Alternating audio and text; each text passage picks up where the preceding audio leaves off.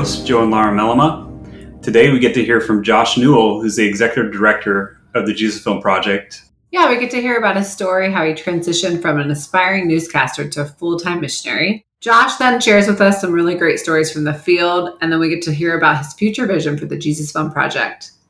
So, Josh, thanks so much for uh, coming on to our podcast. We're so excited to talk with you. And, yeah, guys, uh, this is exciting. I'm excited to be here. Well, I'd like to just kind of start out by explaining to people, if they don't know who you are, you're the executive director of the Jesus Film Project, and you've been in this role for about a year now. Is that correct? Yeah, that's right. Last week was a full year. Wonderful. Why don't you tell us about maybe just how you started in your ministry, a full time ministry, how God called you into that, and then maybe explain some of the milestones along the way? Mm-hmm. Yeah, I think it uh, it was really clear that I never wanted to become a full time missionary when I was a kid. I grew up in the I grew up in the Southern Baptist tradition, and I can remember several missionaries coming through our church and giving really exciting talks. But at the end of it, I always felt like, okay, God, there's no way that I want to go to Africa and like live there or go to other places in the world other than being in my small town in Indiana. I thought that was what was the best, and and that kind of persisted even throughout my you know, growing up years and into high school is when I started to get a little bit more antsy to leave small town Indiana. But uh, by that time, I really wasn't thinking about missions at all. I wasn't really thinking about serving the Lord full time at all, period. And it wasn't until my senior year in college when I heard a man by the name of Paul Eshelman, who founded the Jesus Film Project under Campus Crusade for Christ, talk about the Great Commission in a way that I've never heard before and i was i can remember still being in this this conference with 2000 other college kids and hearing paul lay out the story of how god had it in his mind from the very beginning to reach the world through multiplying discipleship. And all those things i think i'd heard before but i never really had put it together that not only was the great commission this thing that was in the bible that jesus said but it was an actual plan for reaching the world. And there was a ministry that was really committed to seeing that carried out. And those two things really kind of like took my heart. But the, the thing that really captured my imagination really was when I heard Paul tell a story about a people group in Africa hearing the word of God for the very first time in their own language. And then hmm. suddenly it all clicked. All the tribes, all the nations, all the tongues of the earth will be around the throne one day. And it became really clear how that could possibly happen. At that point, the Jesus film had been translated into a whopping 475 languages, and Paul was trying to recruit any of us in that room to to just join the Jesus film for a year and go around the world and record new Jesus film translations. And I thought, okay, I can actually do that. That's something I can do. And it was that little small step that I think the Lord just the Lord knew that I needed that kind of bite sized introduction to ministry to get me hooked. And really, from the very first trip that I took with the Jesus film, I was hooked. So I think I think that's really the, you know, you asked for a milestone. I, I really do look at that as a watershed moment in my in my life. That the Lord was really gracious to me to invite me into something really fun, and I had hadn't really ever thought about the Great Commission as mm-hmm. um, fun or achievable up until that point. And I know that your plans at the time, you were at college and you were definitely not thinking about going into full time ministry. What were you doing at college at that point? Yeah, I was studying to become a broadcast journalist, and I think the biggest ambition of my life was to be on ESPN one day. And nice. I was I was doing yeah sports broadcasting, and I think for all the podcast listeners out there, if you can picture Scott Van Pelt, that's kind of what I look like right now. and, uh, and, and I didn't know that ESPN already had a Scott Van Pelt, and so yeah. it would have been really redundant. Yeah. well said. So, what was the conference called, and how did you get invited? I'm so curious because I think I kind of remember that time. Yeah, this is a this would have been all the way back in in the year 1997 yeah, and it was a it was a winter conference that Campus Crusade for Christ held, and it was um, you know all the all the students in the Midwest region, so several different campuses from Indiana University where I went and attended to Michigan and Illinois, and Ohio State. Uh, you know that geography. All those students came from those different colleges, and kind of descended on Indianapolis for a week. And it was a kind of like a rock star lineup of Paul Eshelman and and other like mission leaders. I think Crawford Loritts was even there, and and some like awesome bands.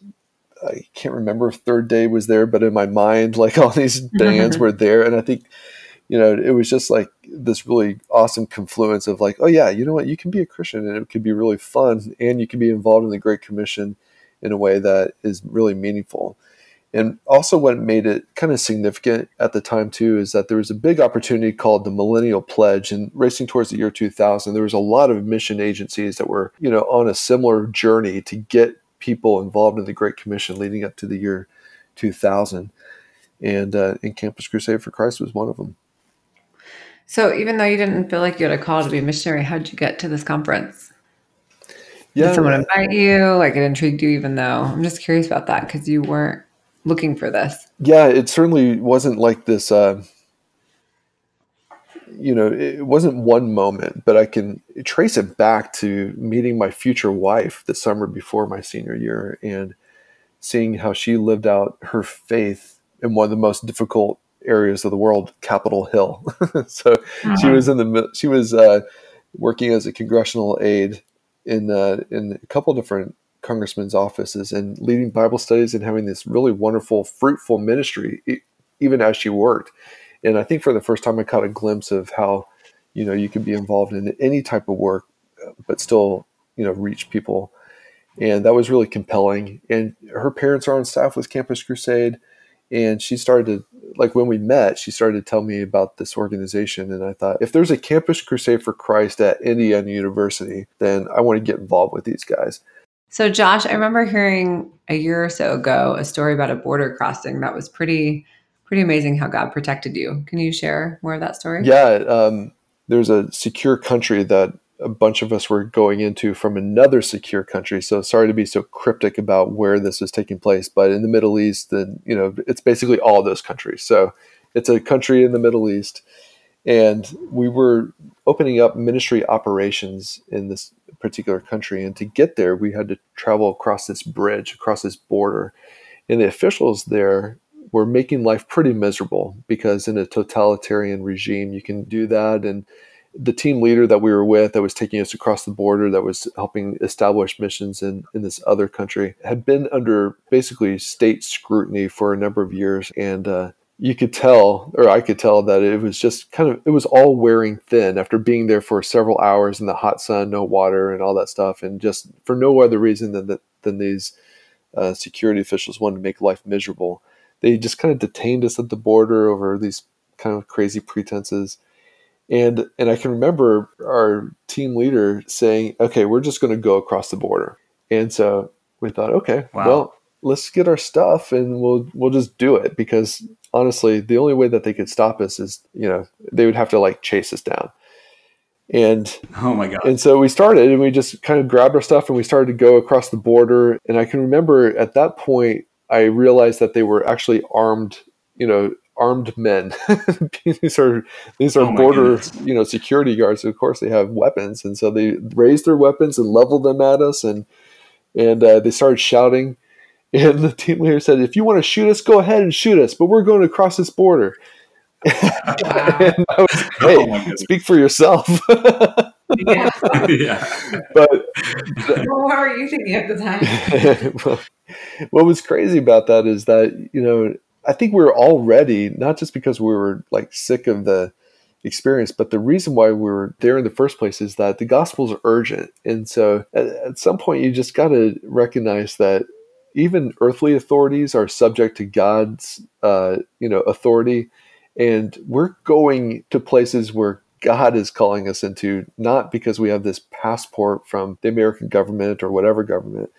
And so we're we were going into this country under, under God's authority, and if they were going to shoot us, they were going to be shooting emissaries of God. Wow. And that's kind of that's kind of the approach, and I and I love that boldness. And so um, yeah. and, and so eventually they were like, uh, the officials kept their guns trained on us and they said, okay, we're going to process you. And it took another hour or whatever, but they finally let us through.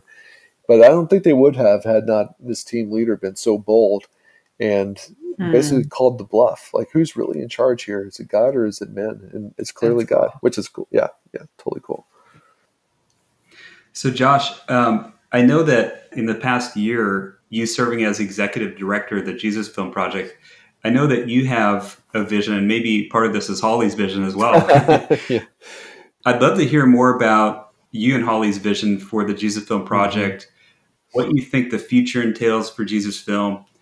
What things do you see in the future that you think are, are going to be important here? Yeah, that's a good question. I, I think there's two primary focuses for the Jesus film that is captured under our calling. And our calling is to help fulfill the Great Commission by winning, building, and sending, multiplying disciples, and helping the body of Christ do evangelism and discipleship. So that's that's like this big paragraph about what we're all about. But it's really important because we put the Great Commission in its central focus, and we're just saying, okay, now there's a strategy for how to do that through winning, building, and sending, and helping and partnering really well. Yeah. And that part is what drives us. Every morning that we get out of bed as Jesus Film staff or Jesus Film partners, we're all thinking about one thing what's it going to take to fulfill the Great Commission today? And whatever that is, we're going to do it. And so if God calls us to do something crazy that day, then we do crazy. If we if he calls us to be faithful to the plans that he's already given us, we do that so that's the that's the vision that's the calling and then the rest of it is just kind of like making sense of it and strategy wise and so i think that's what this is where it starts to get to your question like what do i see as like some of the big strategic things that god is calling us into and one of them is to be focused on giving every single people group on earth a chance to hear about jesus in their own language and that means helping translate the jesus film or one of our other jesus film movies into their language. And so we're going to be focused on that all the way down to the 7,000th people group. And right now we're yeah. at 1,754 languages. So we got a ways to go, but God is God's accelerating that. And so and, and we're starting to see like this convergence of partnership of people who are on the same journey with us that want to see the Jesus film or you know translated. And so they're saying hey how can we help do this? And we're saying hey you can have all of our resources all of our tools and we want to help equip you to do it. And that's really the leverage point is kind of like taking everything that we have putting it on the table and, and empowering others to do it according to their goals and on their timeline and at their their speed and just asking the question how can we help you do it? And and so that's one thing. I think it's about reaching every tribe and tongue with a really clear cut visual tool because that's what's needed. Well, and, and to that point, Josh, I just learned in the last few months that there are some languages that don't have a written version of the language or the people are illiterate. So even in that situation, it seems so important to have something visual and audio for people to have access to the gospel because they don't have people that can read. There's no language. Mm-hmm. Uh, there's no written language for those people to, you know, somebody to read the Bible and then to speak it to them. So the only way they're going to hear the gospel message is by somebody telling it. Oh yeah. So you nailed it. I, I, feel like that's one of the the big aha moments I had in the last few months is these people aren't going to be reached through a written version of the Bible. Yeah. Period. That's right. Yep, that's right. That's why so many Bible translators are on that similar journey. They're transforming their processes from the written word to the oral word and, and having you know translation efforts in what they call the orality movement in that direction, which mm-hmm. we're coming alongside and saying, okay, let's throw the visual means into that process and let's do it all together. I remember hearing recently that some people are able to translate maybe two different films almost at one time. Like someone will speak it into yeah. one language and the other person can translate it right then into the next language. So that's kind of speeding up the process as well for making more languages. Is that accurate? Yeah, that's uh, we have a couple of translation processes like that, as do the Bible agencies. And what's really cool is that a couple weeks ago, I got a phone call from a, a Bible translation agency, and they said, "Hey, we've targeted the next 1,000 languages that we want to do on the oral mm-hmm. uh, translation side. What would it be wow. like if the Jesus film was?" the first Bible translation that they had. So they're they're equating the Jesus film with scripture because they recognize that hey we need to get a gospel presentation first and foremost and then we can continue to, on the mm-hmm. translation efforts to build in the discipleship aspect and ran, round out the word of god in their language but everybody is seeing the urgency of the moment which is fascinating and mm-hmm. it's, it's really fun to be a part of to get calls like that and say okay yeah we want to we want to we're right there with you what do we do so we'll uh well I, and i feel like that's one of the huge aspects of the Jesus Film Project is that the Jesus Film Project plays so well with other partners. I have seen so much just in the last few years partnering with different denominations, partnering with different people groups around the world, partnering with different ministries that you know usually you wouldn't see work together, but the Jesus Film is sort of a glue that will help all these people that are the church work well. Yeah, I think you're right, Joe. I hear that a lot when I meet with different mission leaders. I was in Peru in the middle of the Amazon River, the middle of nowhere a couple weeks ago, and we were just with another partner who has their heart set on reaching a people group in the Amazon. And this partner pulled me aside and said, and she said to me, actually, Josh, I got to tell you a secret. I said, What's that? And she hmm. said, the secret is is that you think that the Jesus film is yours, but it's actually ours. And I love that because it uh, kind of going back to the best kept secret thing. Like, I think the reason why we feel we can feel like the Jesus film isn't widely known is because we don't have access into how everybody else views the Jesus film. We get these little vignettes mm-hmm. and glimpses of how partners appreciate that but the reality is, is that because we give all of our tools away and the Jesus film itself away, and even the way that the Jesus film is translated, we give it all away. And people are like, well, if you give it away, then somebody has to own it, and we're going to own it. And I love that. I, I think that's real. That's a real uh, vision of partnership is when we literally lay down everything and say, hey, what's ours is yours Speaking of that trip, we heard about that. We had some friends go on it too. Can you tell us any other highlights? We saw, I think I saw you posing with a sloth. yeah. Pretty awesome. My, my kids got a kick out of that. Um, yeah. Was there any other significant moments that well, the share? sloth was definitely a significant moment. I, okay. In my mind, I never would have imagined hanging out with the sloth. Yeah. Really cute baby cool. sloth. And they're really soft too and apparently it's super easy to catch because you can't they don't move very fast so yeah, sure it makes a lot yeah, of sense. right. then i heard they i heard they like play and cuddle and oh, then man. they eat them. Yeah well my kids were like no. This is a pg-13 podcast. We can delve into the delve into those issues but yeah that's right. That's what is this morning's pet is this afternoon's lunch i guess so. Oh, I saw I saw some beautiful pictures from Terry and Theo Gunlock that joined you on the mm-hmm. trip, and some of the villagers worshiping. It was beautiful, the vivid colors, oh but then gosh. just so incredibly. Yeah. I tell you, you yeah, I, I felt like I got a little glimpse of heaven by worshiping with these 14 different tribes that came in to this training center in the middle of the Amazon where there's, you know, no electricity, no running water, no internet, all that stuff. And and there's a real vibrancy to worship because it's urgent and it's applicable even in the midst of all these drastically different circumstances. As westerners we come in into the amazon and we have all of our you know all of our things. And as amazonians as peruvians these folks are there and they really have nothing and yet the gospel is so central and so such a common experience that everybody who knows jesus is of one mind in that room and in, in that setting because we're all worshiping the lord. We all know that he's paid an enormous price and has redeemed us and because he's redeemed us then our lives are not ours and so we are equipped. We're empowered to share that good news with everybody else around us. And whether you're in california or you're there in the middle of the amazon that challenge is, mm. is uh, for all of us so that was pretty cool. I, I love being reminded of those simple facts and uh, and getting to worship with believers from around the world. That's really cool. So, Josh, we actually we're going to go back to one question that we didn't ask you, and that was talk to us about the transition from the marketing director role that you had into the director role you have currently, the executive director role. Yeah, I mean, there's so many little tangents I could take, so I want to make sure I hit the you know where you want to go with that. But you know, All the nitty gritty It's intended to be a very open all question. behind the scenes. thing. all behind the scenes, That's right. the process, your interview. I think there was some they black smoke involved or red smoke. I can't remember which one. White smoke.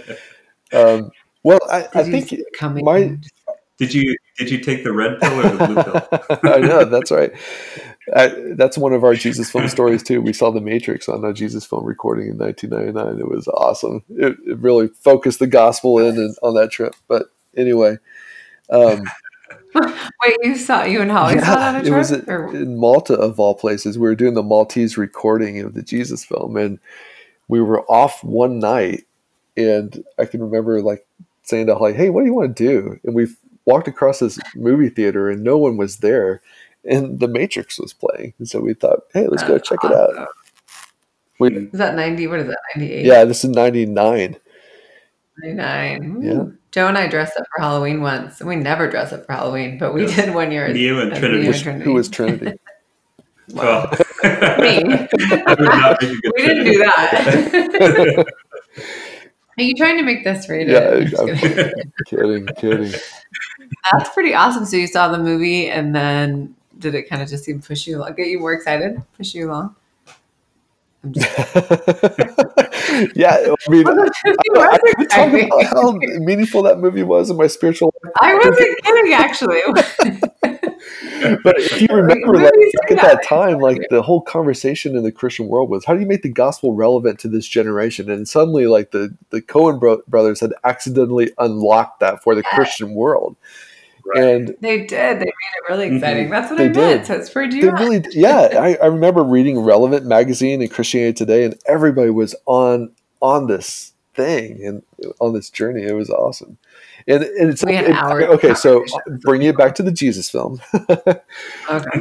I th- that's probably when I thought, okay, film is powerful, not just for people who have never heard the gospel in their own language, and so it's kind of like a unique and you know an odd experience, but it's powerful for people who watch movies day after day, or at least weekend after weekend, and and they're they speak the culture of of film, if that makes sense. And and so a great film can penetrate even media saturated people's hearts and and that gave me even at that point in 1999 that gave me a vision for what god could do through the jesus film project to reach even millennials in urban settings because the gospel is for everyone. And when you're creative in, in telling the story like jesus was through parables then you can reach this generation too. And it doesn't have to necessarily look like a movie from 1979 like the jesus film although that still works and still is relevant. But the gospel you can you can share the stories in, in short films and gospel related films that just get people to question their their preconceived notions about who Jesus is. You know give them a chance to take a second look at Christ and his claims. And media can help further that conversation along too. So you had asked me before like what do I see on you know on the horizon for the Jesus film? The digital ministry of the Jesus film is kind of like this burgeoning aspect but you know with the billions of people that will come online in the next few years they're going to be asking the same questions that all of us did when we first started getting online and that is where do I get my answers? Who can I trust?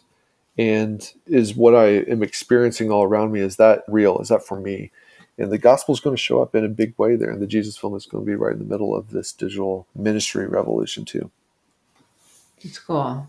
So going back to your transition, so that was I think for all, well for all of us.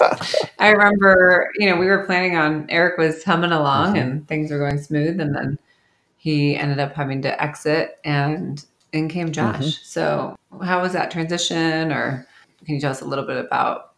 Yeah, I can remember the day that Eric told our executive team that he was going to step down, and there was it wasn't panic by any means because God's the one that leads the ministry, not not anybody. But there certainly was like this sense of wow, Eric was pretty amazing, and Eric and Elizabeth Yeah. um, really stewarded the ministry well. So what's God got next? And I think the Lord gave both Holly and me supernatural peace to know that okay, God's got this, and whoever He installs as the next director, there's fruitfulness on the other side of it. There's there's more, and so God's purposes are are His, and His timing is His, and not subject to our constraints certainly. So we just had a real good sense that the Lord was at hand and cared about the future of the ministry even more than we did. And it's a good thing that we had that sense and that impression right from the beginning because over the next ensuing months, as it became clear that we were going to be asked to step into that role, we just kept returning back to that moment to say, okay, well, even before we knew that we would be, you know, in the conversation, so to speak, we knew that God was the one that was orchestrating these things, and whoever He had at the end of the day to step into this leadership role, it was going to be for the ministry's good so that his purposes could be fulfilled. And so that certainty kind of certainly kept us going, even in the midst of trying to figure out, okay, is that what God has for us? And all those type of questions that are just a natural part of a process. that's fantastic. I can just say for myself that I feel like the Jesus film is in good hands with you and Holly, and we really appreciate your leadership. Yeah, thanks. Yeah, and I think one um, of the, it, it, just to kind of camp out on that for a second, it really is God who's running things. so, and He's brought so many capable leaders and so many capable partners to this ministry that it is in good hands. It's in good hands because there's so many people who have fresh vision and fresh, you know, insight from the Lord about where to take certain aspects of it. Whoever steps into this role next, it's not about putting their stamp on a mission agency or anything like that. It's more like, okay, how do you help serve all of what God is doing across all these great leaders and all these great partners and people who have been involved in the ministry for decades as Holly and I stepped into that role from the very first staff meeting and from the very first meeting with our director's development board, we have sensed nothing except for the fact that God is is in control because of the people that are around us that we get to serve with. Hmm. Well, um, Josh, I think is there anything else that you think that you'd want to tell people about the Jesus film or about what they can expect in the future? I mean, the the future of the Jesus film, I think, is in those two categories, reaching every single language group and entering into this digital world in a significant way, because the the world is pretty diverse. Are you comfortable kind of saying a timeline for those languages, or do you guys not have one, or how does that work? Yeah, it's it's really tough to gauge that. The Bible translation community is setting a timeline of 2030, and we hmm. have been focused on what we've called Mission 865, which is to get the Jesus film into all the languages that are spoken by people groups of 50,000 or more speakers. And that will take us up to, you mm-hmm. know, close to 99% of the world's speaking population. But that last 1% is the huge tail end of 5,000 languages. And so that's a that's a pretty massive undertaking that yeah, we huge. don't want to put a timeline on, but we certainly yeah. are. We're thinking a lot about. We're praying a lot about, and you know, we're making some good inroads into with like the things that you mentioned, Joe, of oral to oral translation and some of the other partnering opportunities. It, it seems like God is bringing us all into focus on the remaining tasks. So, the eight sixty five is that something by twenty twenty five? Or is that yeah, Mission 865 yeah. by 2025. And beyond that is where we'll trust the Lord for the next goal. How many languages is that? Is that 865? It's uh, 865 languages that have 50,000 speakers or more. Yes. But we're up to 1,754? Correct. How does that work? Yeah. So in 2010, the Jesus film had been translated into roughly, I want to say, 1,200 languages or so at that point, we did a study to say, okay, what's the remaining people group of 50,000 or more speakers? And there were 865 of those people left, groups that were okay. left. And so, okay, so let's bring us over 2,000. Yeah, and that would bring us over 2,000. And we'll get to, and because we've done other smaller language groups in that time frame mm-hmm. too, we'll probably be around 23, 2,400 languages of the Jesus film that will be done by the time we finish Mission 865. And a lot of those are funded, right? Of 865. Yeah. There's been a wonderful team of donors who got together and said, hey, what can we do to, at least on our side, on the financial stewardship side, how can we help accelerate that? So they uh, called themselves the finishers and created this matching fund to say, you know, okay, if the Jesus film if it costs $38,000 to do it, then we want to knock down that price to $19,000. And so they created this fund to be able to do it for for all the remaining Mission 865 languages. So yeah, cool. really cool. Yeah, that's another example of how God raises up these leaders. That wasn't a that wasn't an idea that you know us as Jesus film leaders had. That was simply something that some of our faithful ministry partners came up with themselves. So how many of those languages do you have left for 865? Yeah, we're roughly halfway through. It's only getting harder because the remaining 470 or so, they're in some of the hardest places to to Mm. do these things, and yet, you know, God's making a way. There's all these there's partnerships that are happening right now that will help get those translations done. We can kind of see the Wow. the end of this, uh, which was a major faith step at the time, but God has made a way. Yeah. That's so cool. Well, I know that's what people get excited about is funding Mm-hmm. a language and almost adopting it. We got to do one in Ghana with our whole family and my Oh, that's parents. so cool. That's really exciting. So, well, thanks. Yeah, Josh. thank you guys. That was great.